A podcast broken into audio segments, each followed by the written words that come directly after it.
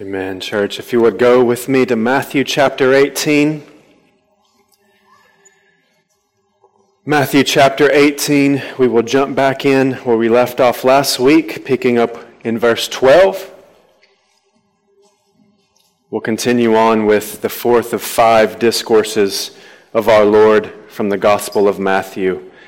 Matthew chapter 18, beginning in verse 12. Hear the word of the Lord Jesus Christ.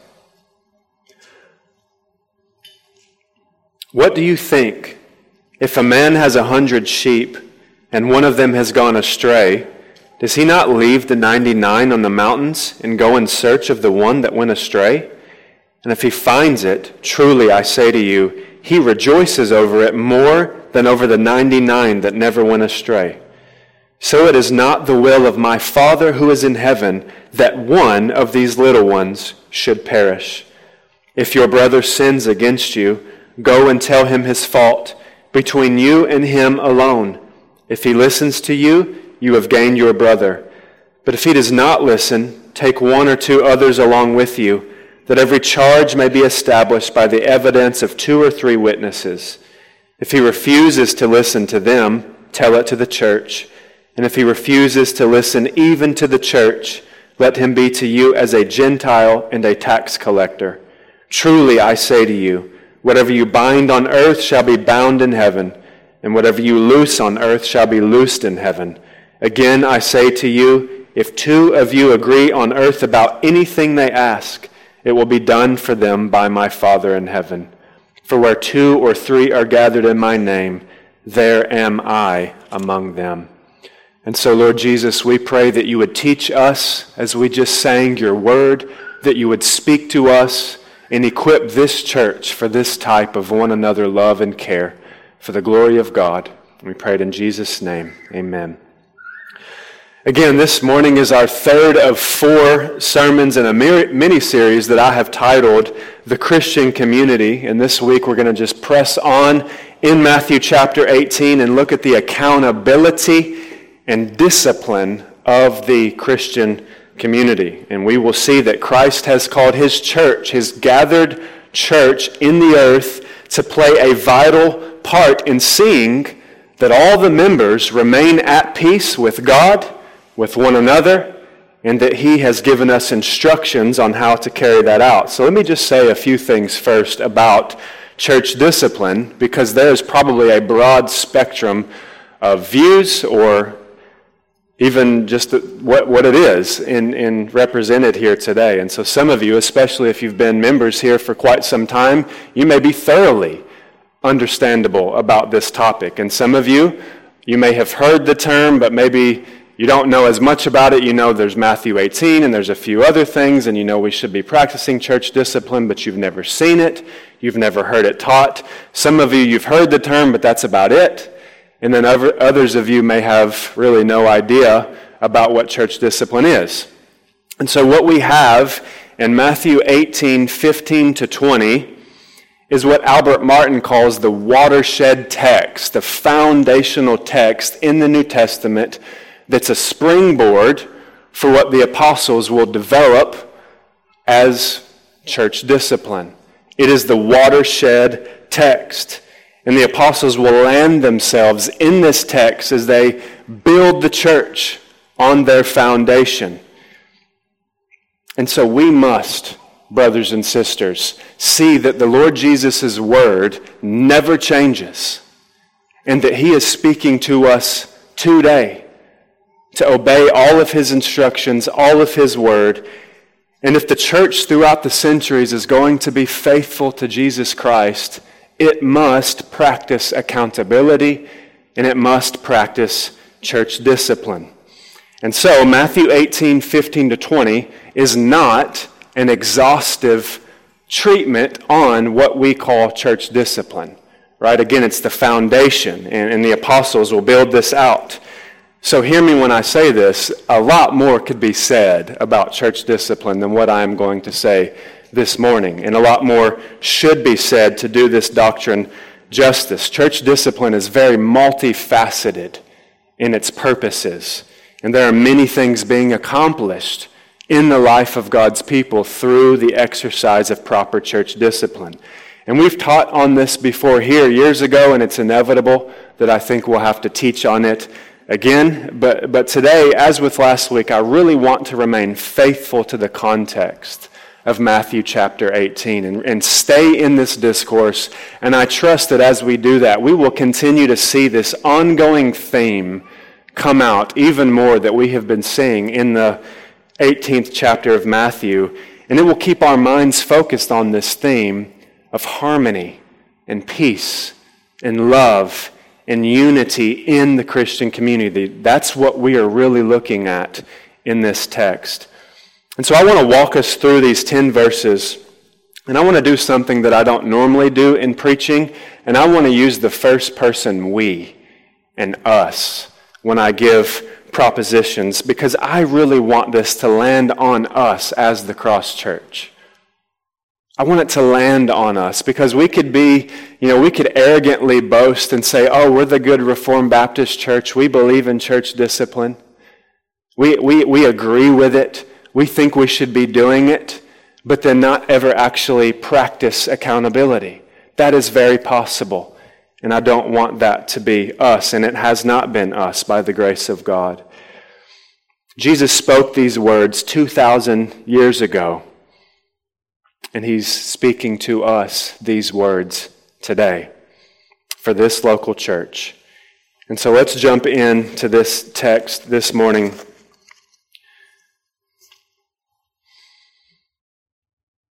First thing I want us to see this morning is that we must pursue straying brothers and sisters. We must pursue straying brothers and sisters. Why?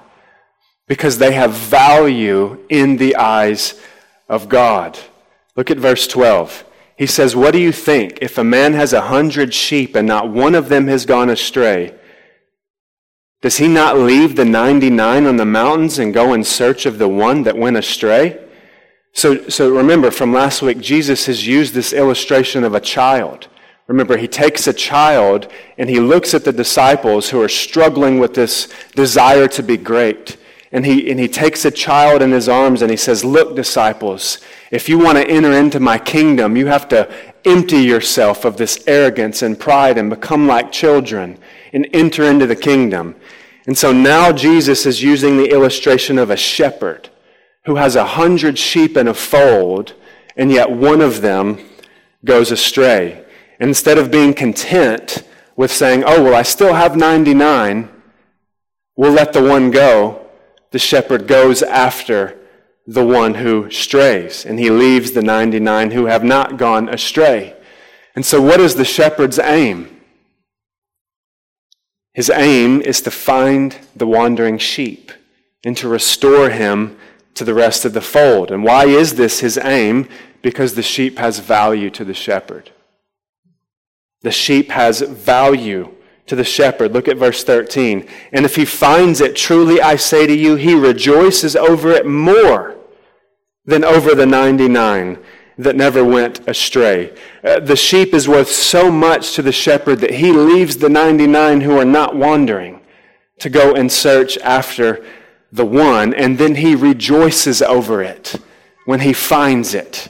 It means something to him, it's valuable to him. And so, what is all this getting at? Well, verse 14 explains the illustration for us. So it is not the will of my Father who is in heaven that one of these little ones, remember that phrase, little ones, should perish. And we see this all throughout the Old Testament, don't we? That God speaks of himself as a shepherd. And he speaks of his people as his sheep over and over throughout the Psalms and the book of Ezekiel and the book of Jeremiah. We see this. And then Jesus in John 10 makes a shocking comparison and a shocking claim to deity and says, I am what? The Good Shepherd. I lay my life down for who? The sheep. Jesus gives us such an incredible glimpse into his heart and into the heart of his Father here. He says, Every little one Every disciple, every person who receives Christ and believes in him has tremendous value in the eyes of God. And it is not his will that one disciple should wander away and perish, no matter how insignificant that disciple might seem to the world. We see his pastoral heart here in that he pursues those sheep who have wandered away from him and from the rest of the fold. Because remember last week, the world presents stumbling blocks. The world prevent, presents temptations to sin. It causes offense to believers. And if believers are not careful, they might wander away into the world. And the shepherd goes after them. They may be led into sin. But God's pastoral heart is to pursue them and to restore them. And He has called us, His church, to participate in this pastoral work of caring for the sheep, of seeing the sheep. Brothers and sisters, we must be a community under discipline. We must be a community of accountability, where our great aim for one another is that we all please the Lord Jesus, that we all make much of Him, that we all use our days for fruitfulness, and that we all get to heaven. This is our great aim as a church. And so let me just, let me drop down for a moment. Guys, you want to be in a church that takes this seriously. You want to be in a church where the pastors and leaders and all the members of the church take seriously your value as a disciple of, of Christ. So much so that they will pursue you if you stray that they will go after you if you stumble, that they will restore you to the fold if you wander off from the flock, that they will leave everything when you are in danger to come after you. You know, one thing that has become clearer and clearer to me over the years is that the way a person treats the corporate gathering of the saints usually gives us a window into their soul and it gives us an accurate glimpse into the spiritual health of that person. And you, you know, I understand that there are exceptions to this, such as health and locations and new babies, and I, I get all of that. But by and large, when a person begins to forsake consistently the assembling of the saints, it is very likely that that person is wavering in his or her commitment to Christ and in his or her commitment to the church.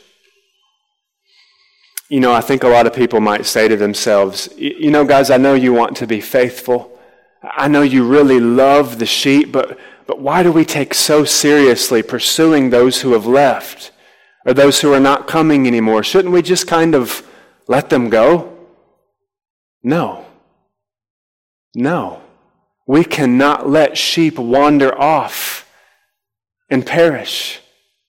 We must pursue wavering sheep because to let them go is a fundamental failure to participate in God's pastoral work.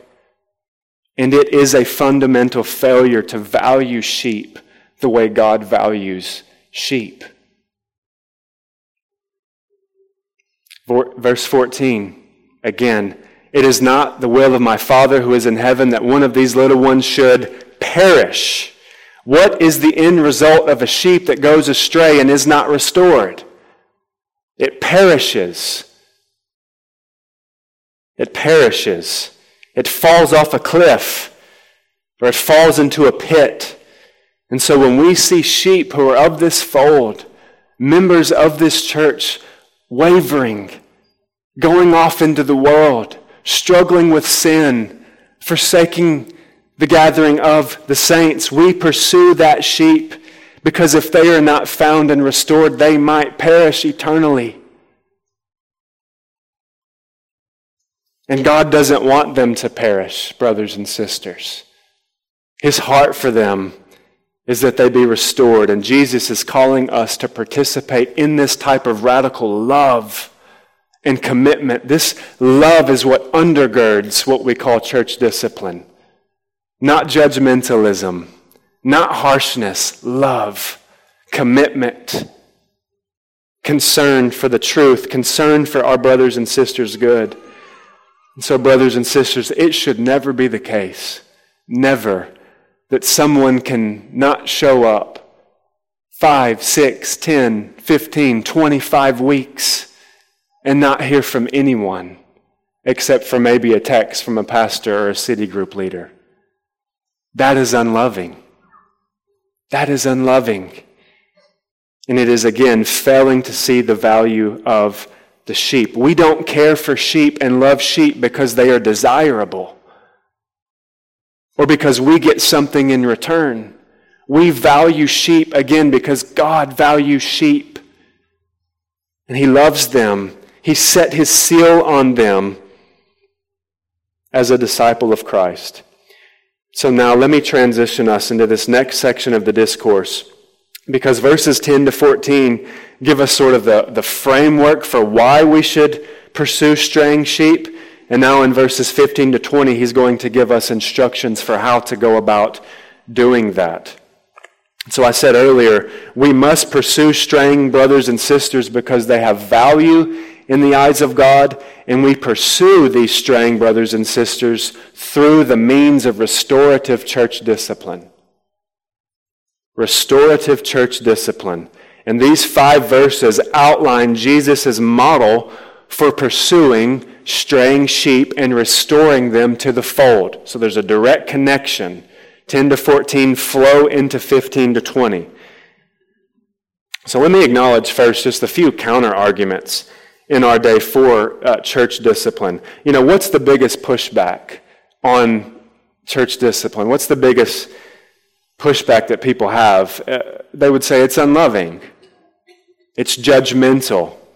To confront people in their sin, to call them to repentance, uh, you know, to require a professing brother or sister live to a standard of holiness, that's harsh. That's judgmental to, to, to desire and to require that we all strive for holiness, that's legalistic and religious. And you know, we have all these terms that we use today. We just want to be gracious. We want to be loving. Guys, that sounds really romantic. But the problem is that the biblical testimony argues the exact opposite. I mean, let's just take God himself for a moment. Revelation 3:19, Jesus says, "Those whom I love, I reprove and discipline. So be zealous and repent. Hebrews 12:6 said for the Lord disciplines the one he loves and chastises every son whom he receives. Church discipline is a mark of a church that loves one another. Genuine love, biblical love. Not love the way we defined it, define it, not love the way our culture defines it, but the way Christ defines it. This is a mark of a true church. Let's just think about parenting for a moment. What does God say about discipline and parenting? Proverbs 13 24. Whoever spares the rod hates his son. But listen to this. But he who loves him is diligent to discipline him. It's amazing. So, brothers and sisters, it is extremely misguided for a church to say, you know, we don't practice church discipline because we want to be about grace. We want to be about acceptance. We want to be about love. Guys, churches that have that mindset are not only wrong, but according to Paul in 1 Corinthians 5, they are arrogant. They are arrogant. Brothers and sisters, if we are going to be a faithful new covenant people, a faithful New Testament church, we must practice biblical, proper, restorative church discipline. And so, what does this look like? Well, again, I don't think Matthew uh, 18, 15 to 20 is an ironclad, step by step formula for how church discipline has to look every single time. Right? I think we should un- understand these verses in principle, in light of principles. And I don't think it's necessary to try to fit awkwardly and sometimes dangerously every single church discipline case through these three or four steps outlined here. And why do I say that? Well, we see in other times in the New Testament that church discipline is mandated, but this process is not necessarily followed to a T. Let me give you a couple examples. In 1 Corinthians 5, a situation arose where a man was committing a grievous sexual sin that was public, and Paul called for the man to be removed when the church gathered together again. And he says, It is actually reported that there is sexual immorality among you, and of a kind that is not tolerated even among Gentiles or among pagans. So, this member of the church at Corinth was participating in a sexual sin that pagan Gentiles in the completely corrupt, sexually perverse culture of Corinth wouldn't even tolerate. And Paul goes on to say, When you are assembled in the name of the Lord Jesus, and my spirit is present with the power of the Lord Jesus, you are to deliver this man to Satan for the destruction of the flesh, so that his spirit might be saved in the day, in the day of the Lord. So there may be times, brothers and sisters, when a person's sin is so detrimental, so harmful, so scandalous and grievous, that the person may be forbidden from coming to the table and for a time even banned from coming to the gathering of all at all, depending on the sin. Along the same lines, there may be doctrinal error that is, that is so contrary to the gospel, so contrary to biblical healthy teaching, so harmful to the health of the church, that the person who is spreading these false teachings must be rebuked and then put out. I see this in Titus chapter 3, verses 9 to 11, where Paul says, But avoid foolish controversies, genealogies, dissensions, and quarrels about the law, for they are unprofitable and worthless. And listen to what he says As for a person who stirs up division, after warning him once and then twice, have nothing more to do with him, knowing that such a person is warped and sinful. He is self condemned so, so Paul says to Titus, look, when people insist on spreading false teaching, teaching that's contrary to what I delivered to the church, rebuke him once. And if he continues to do it, quickly go and rebuke him again. And if he persists in stirring up division over doctrine, have nothing else to do with him. Because, brothers and sisters, false teaching and heretical doctrine is so detrimental to the body that to allow false teaching to spread over weeks and months has harmful effects on the sheep, and other sheep may be swept in and led astray. And Paul says, no. It must be dealt with immediately, especially by the leaders, because that false teaching could divide the body of Christ and infiltrate the church, and more could be led astray. So, brothers and sisters, let me just say, I think this is good for me to say publicly.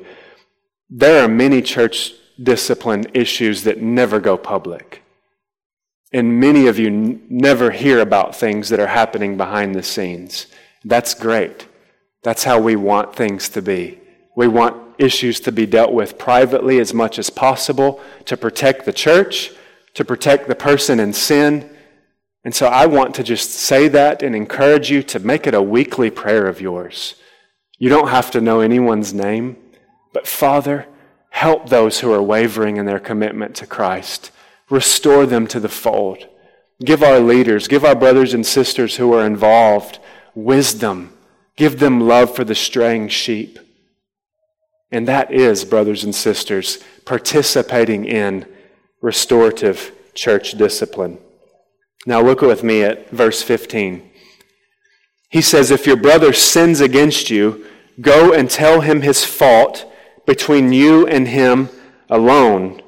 If he listens to you, you have gained your brother. Now, let me uh, just acknowledge a textual issue here because many of the earliest manuscripts do not include that phrase, against you.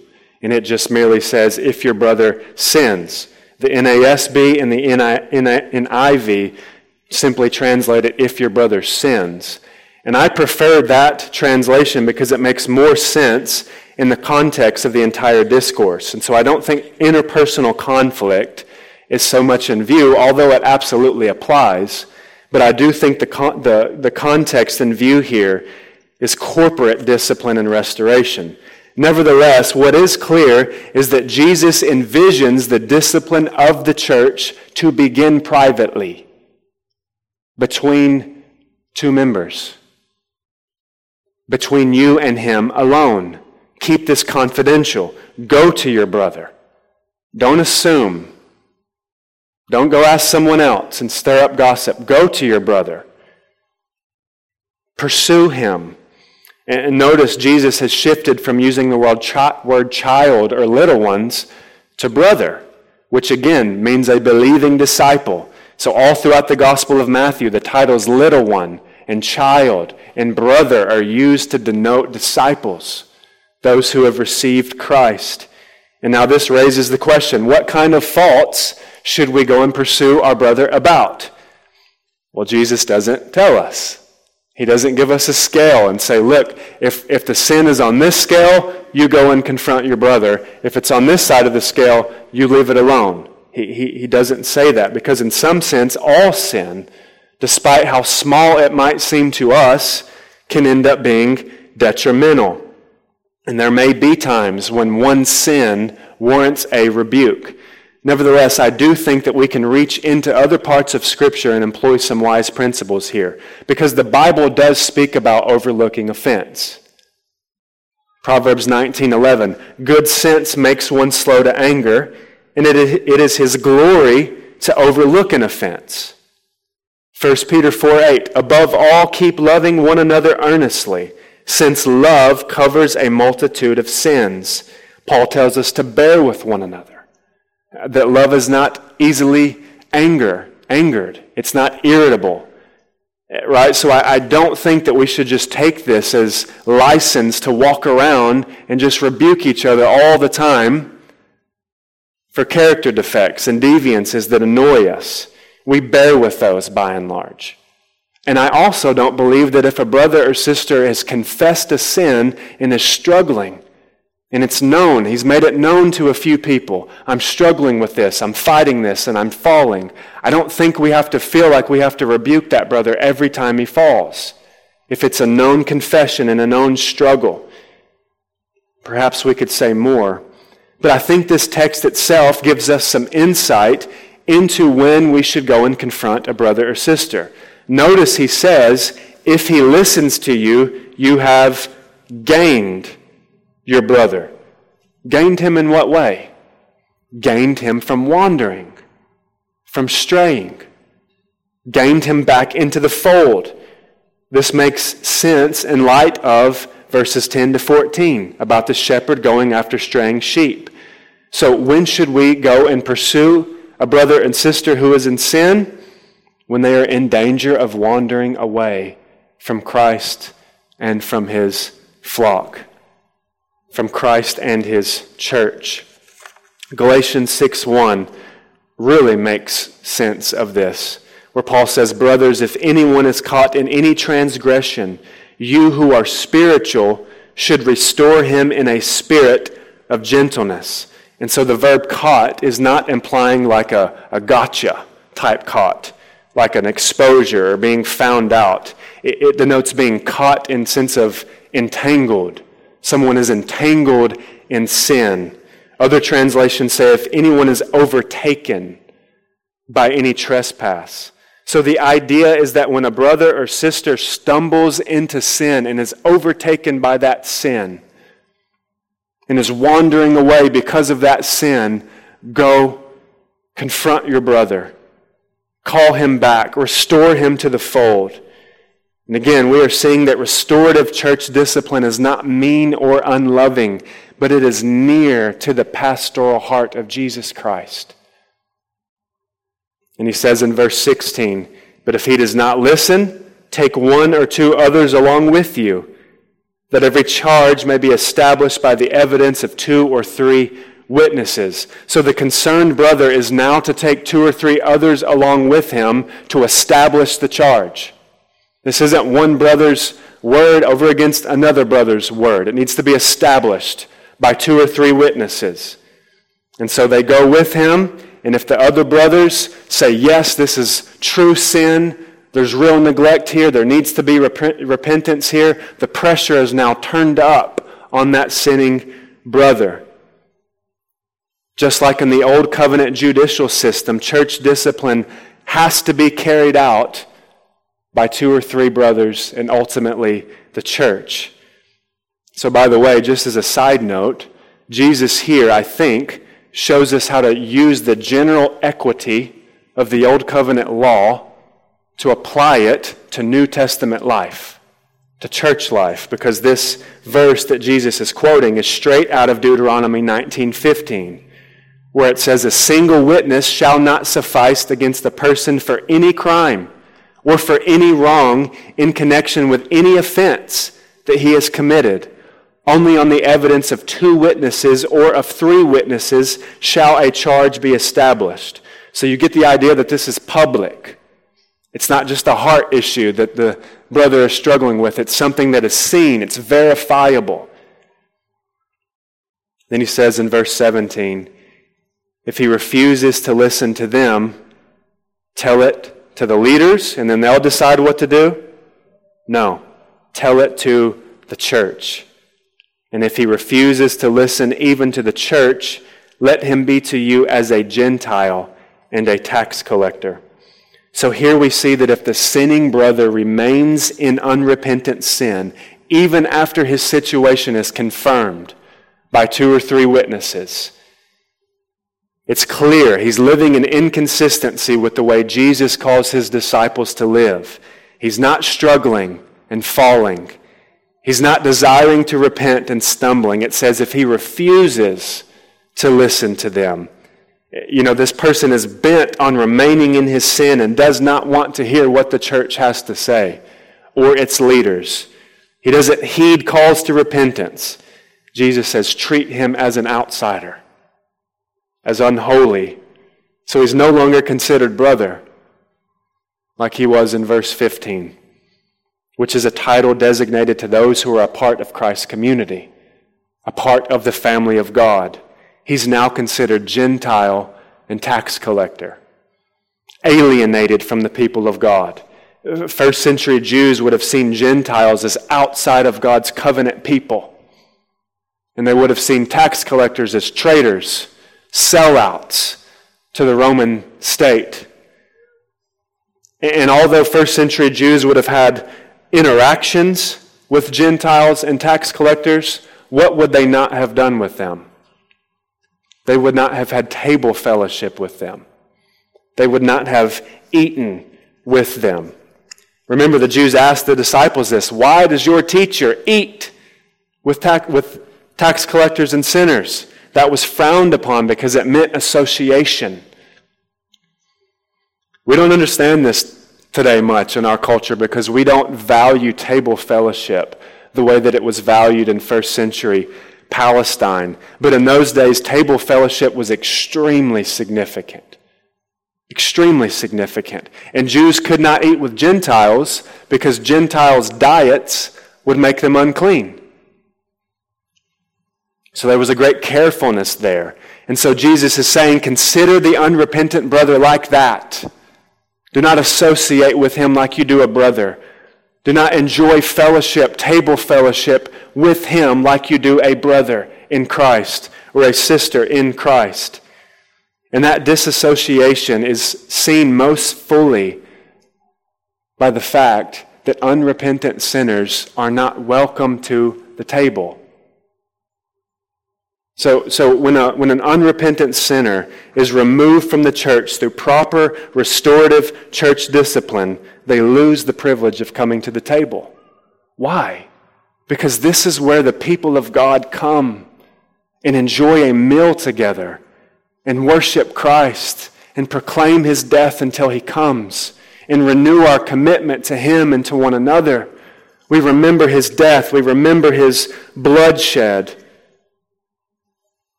And that privilege is taken away until, Lord willing, that brother or sister repents. That doesn't mean we can't be cordial.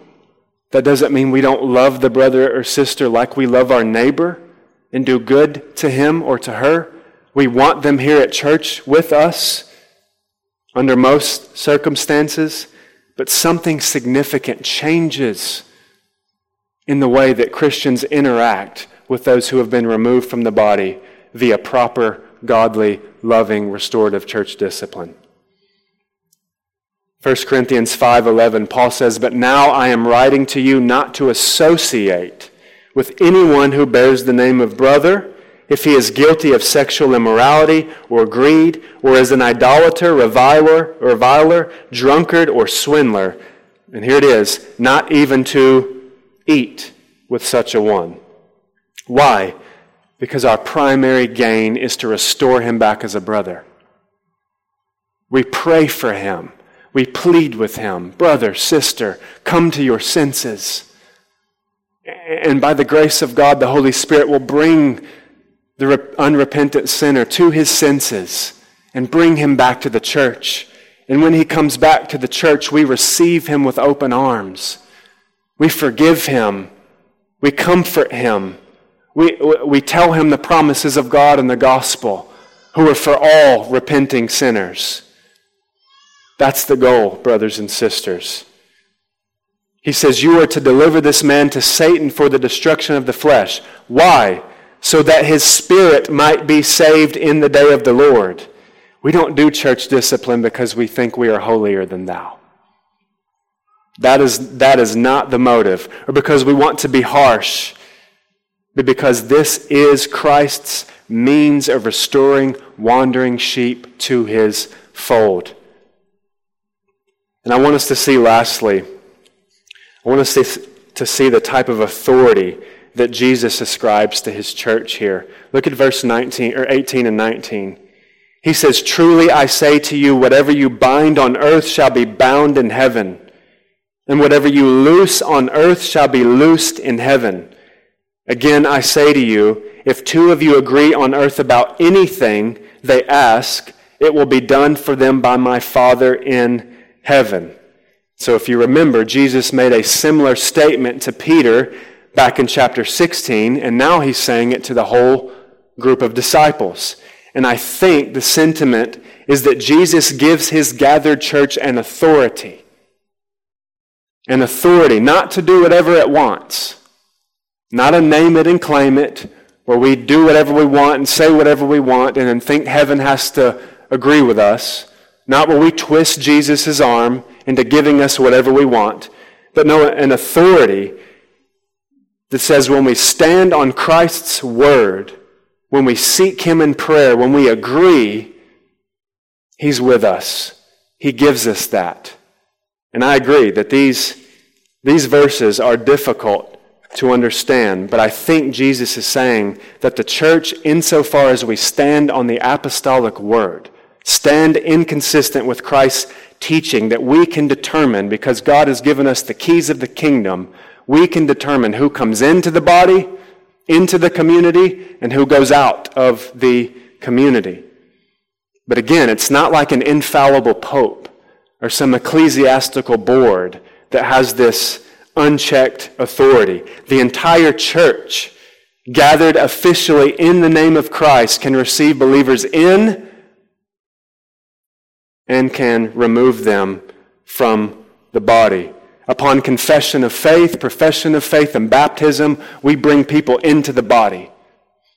And as, Lord forbid, an unrepentant sinner, after time and prayer and many appeals, much time has been given, continues to live inconsistently with what Jesus says a disciple should live, we have the authority to remove that person from the community. That's why when people join the church, we have them stand publicly and the whole body votes to receive them in. And when we remove someone from the body, the whole church must cast a vote to remove that person from membership. The best translation is shall have been loosed or shall have been bound. It's as if when the church, make, church makes an authoritative decision like this, it's like it's already been done in heaven. We're not telling what heaven what to do. We're just essentially making official on the earth what's already done in heaven. So when we bring a member into the body, they are a Christian. They are, in God's eyes, in heaven's eyes, they are a believer. They've entered into the universal church, and through bringing in, them into membership, we're making that official on the earth, publicly declaring that. And that's what church discipline does. It makes official on earth what is already official in heaven. We are just confirming on earth, best as we know, God will be the final judge. We are confirming on earth, the best as we know, that this, this person is not a part of the body of Christ. This person is not a child of God. There's, there's little to no evidence that would show us that we can have that confidence. And when we come together and make public prayers regarding these matters and cast official judgments, insofar as we are standing on Christ's word faithfully, Jesus says it's done. My Father in heaven will do it. It's done in heaven. I want to close by looking at verse 20. It says, Where two or three are gathered in my name, there am I among them. Not only does Jesus bestow his church with authority, but he promises them to be with them in a special way when they gather officially, particularly when they make decisions on disciplining members. Guys, this is why we value the corporate gathering of the saints the way that we do. It's not just that Hebrews 10:25 says not to neglect the gathering of yourselves together. That's certainly part of it. But Jesus is here promising the church when you gather and pray in agreement on something, when you come together officially in my name, when you stand on the authority of my word and make decisions consistent with my teaching, I am with you. There I am among you. This is incredible. And again, to reference 1 Corinthians 5 4, Paul makes a very similar statement, showing that I believe he has access to Matthew 18 15 to 20. Because he says again, when you are assembled in the name of the Lord Jesus, that's the official gathering of the church, and my spirit is present with the power of our Lord Jesus. When you gather, God's presence is there. You are to deliver this man to Satan for the destruction of the flesh. So Paul acknowledges that Jesus will be present by the power of the Holy Spirit as the Corinthian church comes together publicly and officially to make a judgment on excommunicating the sinning member. But I don't think this promise only applies to church discipline. You know, when we hear the word preached once a week, when we come together and come to the table, when we make prayers and supplications corporately as a body, Jesus is with us in a special way. That's why you should value your pastor's sermon more than you value the sermons you listen to on YouTube.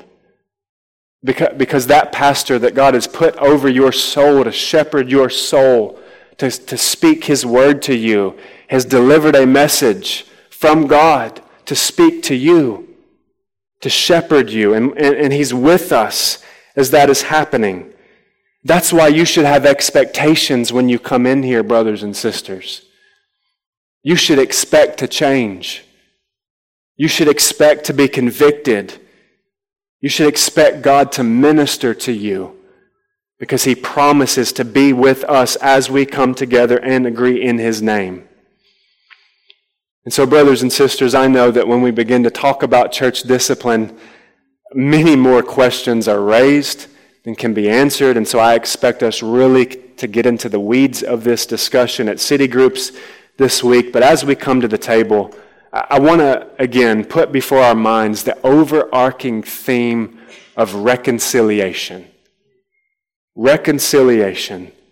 We take church discipline seriously because God takes reconciliation seriously.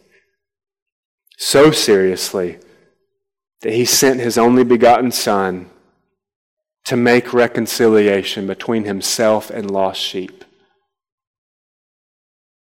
Here, lastly, the words of the Apostle Paul from 1 Corinthians 5 18 to 19. He says, God, through Christ, reconciled us to himself and gave us the ministry of reconciliation. That is, in Christ, God was reconciling the world to himself, not counting their trespasses against them, and entrusting to us the message of reconciliation. May the Lord use this church in this great work. Amen. Let's pray. Father, we thank you for your Son, that he came to this world and died for us and reconciled sinners to you through his death, through his cross, through his bloodshed. And Lord, I pray that we as a church body would walk in your pastoral heart, that we would love one another deeply and have a great concern for one another's good, and that we would be a body that recognizes our own sins and struggles and failures and helps one another get to heaven. And so, Lord, we thank you. We pray that as we come to the table, we could look to your gospel and see that you have finished the work in full on the cross. And we pray it in Jesus' name. Amen.